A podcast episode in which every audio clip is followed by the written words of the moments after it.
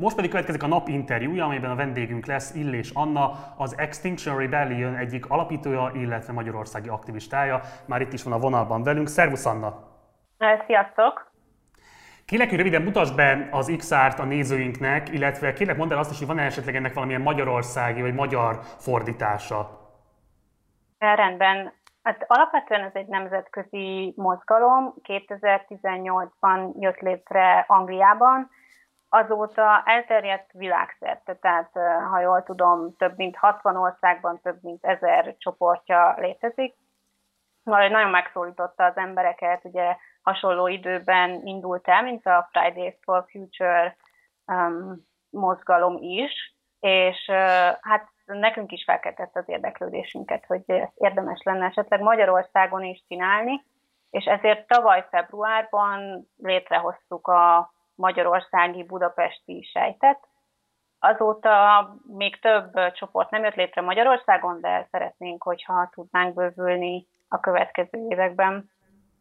Mi különbözteti meg ezt a mozgalmat egyébként a további környezetvédelmi vagy klímakritikus mozgalmaktól? Tehát melyek azok a vonások, amelyek megkülönböztetik mondjuk akár a Greenpeace-től, akár más hasonló magyarországi mozgalmaktól a tiéteket? Az Extinction Rebellion leginkább arra helyezi a hangsúlyt, hogy erőszakmentes polgári engedetlenségen keresztül próbál nyomást gyakorolni a döntéshozókra, egyfajta nyomást gyakorolni, hogy szűnjön meg az a fajta idézőes business as usual, ami, amit tapasztalunk, és hogy radikális változásra van szükség. Tehát például a Fridays for Future inkább fiatalokat szólít meg, sztrájkokra hívják fel a figyelmet, ehhez képest, ahogy világszerte láthattuk, az Extinction Rebellion inkább egyfajta polgári engedetlenségre, az élet megzavarására helyezi a hangsúlyt. Amikor egyébként az XR-ra gondolunk, akkor annak mi a magyar megfelelője? Ezt kérdeztem az elsőben is, de nem válaszoltál végül rá. Tehát mondjuk az angolul nem tudom nézőink számára hogyan lehet lefordítani a mozgalomnak az elnevezését? Alapvetően kihalás, lázadásnak szokták fordítani. Mi ezt ritkán szoktuk használni, az XR, Extinction Rebellion szavakat alkalmazzuk, de tudjuk igen, hogy, hogy nem a legegyszerűbb kimondani, főleg a magyar, magyar nyelvű magyarul beszélők számára. Ugye te is mondtad azt, hogy most ti alapvetően polgárengedetlenségekben utaztok, ezeket a különböző polgárengedetlenségi formákat próbáljátok alkalmazni azért, hogy nyomást alá helyezzétek a döntéshozókat.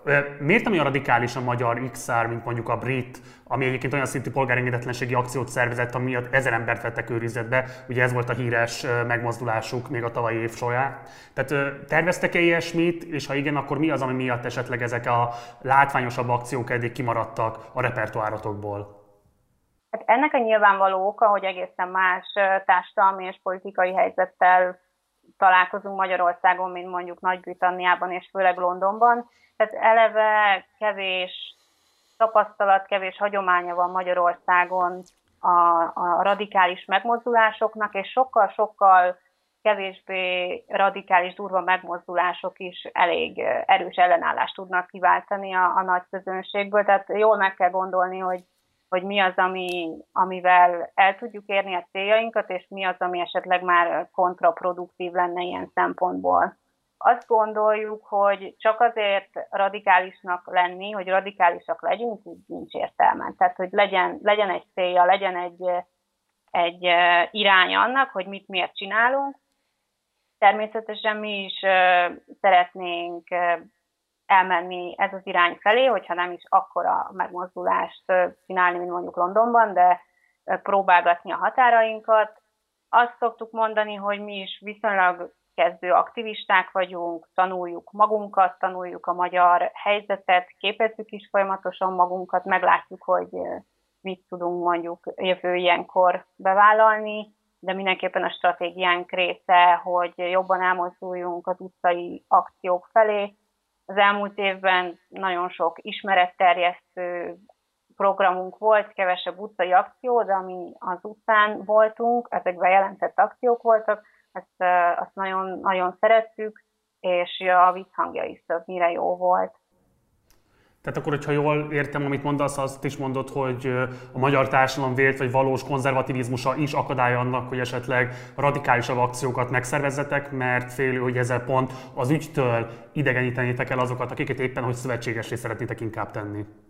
Igen, igen, pont így, mert hogy nehéz azon is túllépni, úgy látjuk az embereknek, hogy mondjuk a környezetvédelem és a klímavédelem nem egy ilyen egyéni felelősség kérdése, hanem mi a kollektív cselekvésben és a rendszer szintű gondolkodásban látjuk ennek a lényegét a helyet, hogy az egyéni zöldítést hangsúlyoznánk, és hogy még egy lépés lenne, hogy át, általánosságban elfogadják, hogy igen, ezt el lehet érni utcai radikális megmozdulásokkal, vagy akár utak blokkolásával. Jó, ha esetleg mégis oda jutnátok majd, hogy az egykori Mészáros tulajdonban lévő Mátrai erőmű kiemelten környezetszennyező aktivitását szeretnétek blokkolni, akkor azért mindenképpen szóljatok nekünk. Az a kérdés, hogy vannak-e, és ha igen, akkor milyen társadalmi mozgalmak, amelyek a szövetségeseitek már most Magyarországon? Tehát hogy vagytok, milyen kapcsolatban vagytok, szövetségesi kapcsolatban a többi hasonló profilú szervezettel? Kapcsolatban vagyunk több zöld szervezettel, tehát az említett Fridays for Future-rel, vagy a, a Greenpeace-tel is. A Greenpeace nagyon sokat segített nekünk az elmúlt évben az ilyen non-branded jelleggel, erőforrásokban, tudásban rengeteg segítséget adtak, és ők is, meg mi is úgy látjuk, hogy a zöld szervezeteknek együtt kell működni, és nem pedig ilyen szigetszerűen küzdeni a saját icipici célokért, mert hogy ez egy, egy nagy cél, amit, ami felé közösen kell mennünk. De ugye próbáljuk folyamatosan építeni másfajta szervezetekkel is az együttműködésnek a, a lehetőségeit. Most pont a közelmúltban jött létre, ugye ez a szolidaritási akciócsoport, aminek mi is a részei vagyunk, és ezt azért is csatlakoztunk be ebbe az akciócsoportba, mert hogy az értékeinknek, elveinknek megfelelő üzenetet és tartalmat vallanak ők is magukénak. Úgyhogy ez a, ennek az akciócsoportnak a tagszervezetei az élet nagyon sok vonatkozására reflektáló szervezetet tartalmaznak, akár a lakhatás, a munka vagy a nőjogok, és úgy gondoljuk, hogy ezek így egymást kiegészítve tudnak igazán nagy hatást elérni. Mivel hogy említetted azt a szolidaritási akciócsoportot, amelynek egyébként a Partizán is a tagja, és amelynek a különböző követeléseiről, értelmezéseiről az éppen aktuális válságunkkal kapcsolatban lehet olvasni a mérce specifikus aloldalán, amelyet egyébként szintén ide belinkeltünk a videó alatt, tehát hogyha valaki még nem találkozott volna magával ezzel a csoportosulással, akkor mindenképpen nézze meg a mérce aloldalát és tájékozódjon, mert nagyon fontos írásokat érhetnek el. Tehát ugye, mivel hogy említetted, hogy ti is csatlakoztatok ehhez a, a, a csoporthoz, az. Ezért kérdezem azt, hogy akkor az XR számára egyértelmű, hogy a kapitalizmus következménye a klímaválság, a klímakatasztrófa, és ilyen értelemben akkor az XR is kapitalizmus kritikusnak tekinthető? Mindenképpen kapitalizmus kritikusak vagyunk. Nem feltétlenül mondjuk azt, hogy a klímaválság csak ennek a neoliberális kapitalizmusnak az eredménye, de hogy nagyon erősen hozzájárul ahhoz az eldurult helyzethez, amiben jelenleg élünk de mindenképpen rendszerkritikus, akár rendszerellenes hangokat közvetítünk mi is. Tehát visszatérve a korábbi kérdésedre, hogy miért nem vagyunk ha britekhez hasonlóan radikálisak, magyar viszonylatban azért ilyen szempontból radikálisnak tekinthető az az üzenet, amit próbálunk közvetíteni az emberek számára. Vannak-e specifikusan magyar követelések, vagy csak nemzetközi szintű követeléseknek van magyarországi megjelenítése? Um, a nemzetközi szinten három nagy követelést szoktak megfogalmazni.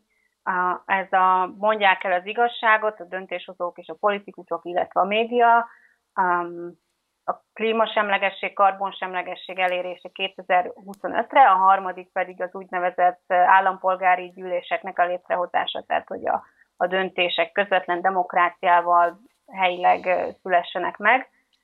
Ezeket részben közvetítjük mi is, de hogy pont abban a folyamatban vagyunk, hogy eh, megalkossuk a saját konkrét magyar helyzetre illethető céljainkat. Mm, úgyhogy ezeken még dolgozunk, részben kapcsolódik eh, a nemzetközileg megfogalmazott célokhoz és követelésekhez, de azért lényegesen nagyobb eltérések is vannak. És akkor egy záró kérdést engedj meg.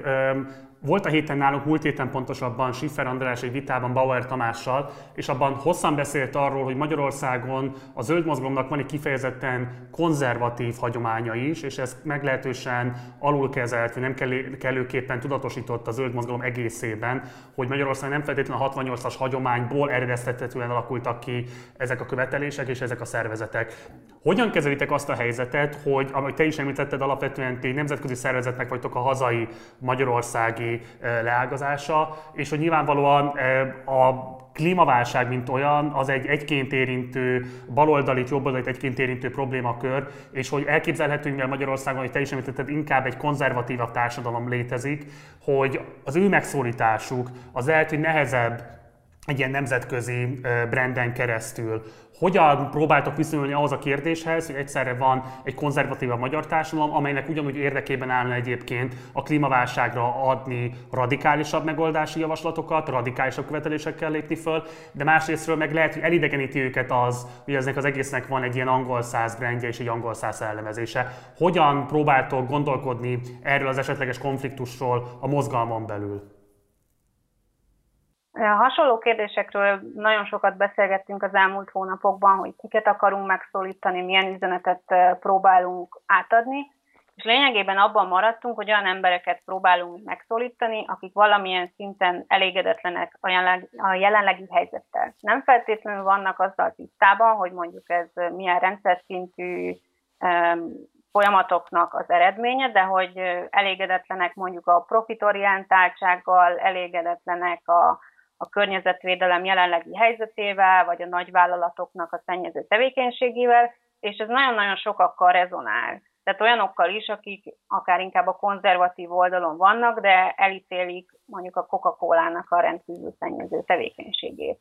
Tehát ilyen szinten általánosabb üzeneteket is közvetítünk, másrésztről meg beszéltünk erről, hogy valakit mindenképpen el fogunk idegeníteni és nem tudjuk azt megtenni, hogy, hogy mindenkit belefoglaljunk a mozgalmunkba, mert nem mindenkinek lesz szimpatikus valamilyen szinten az üzenetünk, és mi amellett foglaltunk végül állást, hogy vannak kimondott értékeink és elveink, és ezeket, ezekből nem szeretnénk leadni. Például az elnyomás ellenesség, vagy a, az erőszakmentesség hangsúlyozása, és ez nem mindenkinek jelenti ugyanazt, de hogy úgy gondoljuk, hogy jelenleg azért elég sokféle zöld szervezet van Magyarországon, ilyen régebbi zöld szervezetek is, akik esetleg jobban megszólítják a, a régebbi vágású, konzervatívabb természetvédelem iránt érdeklődőket.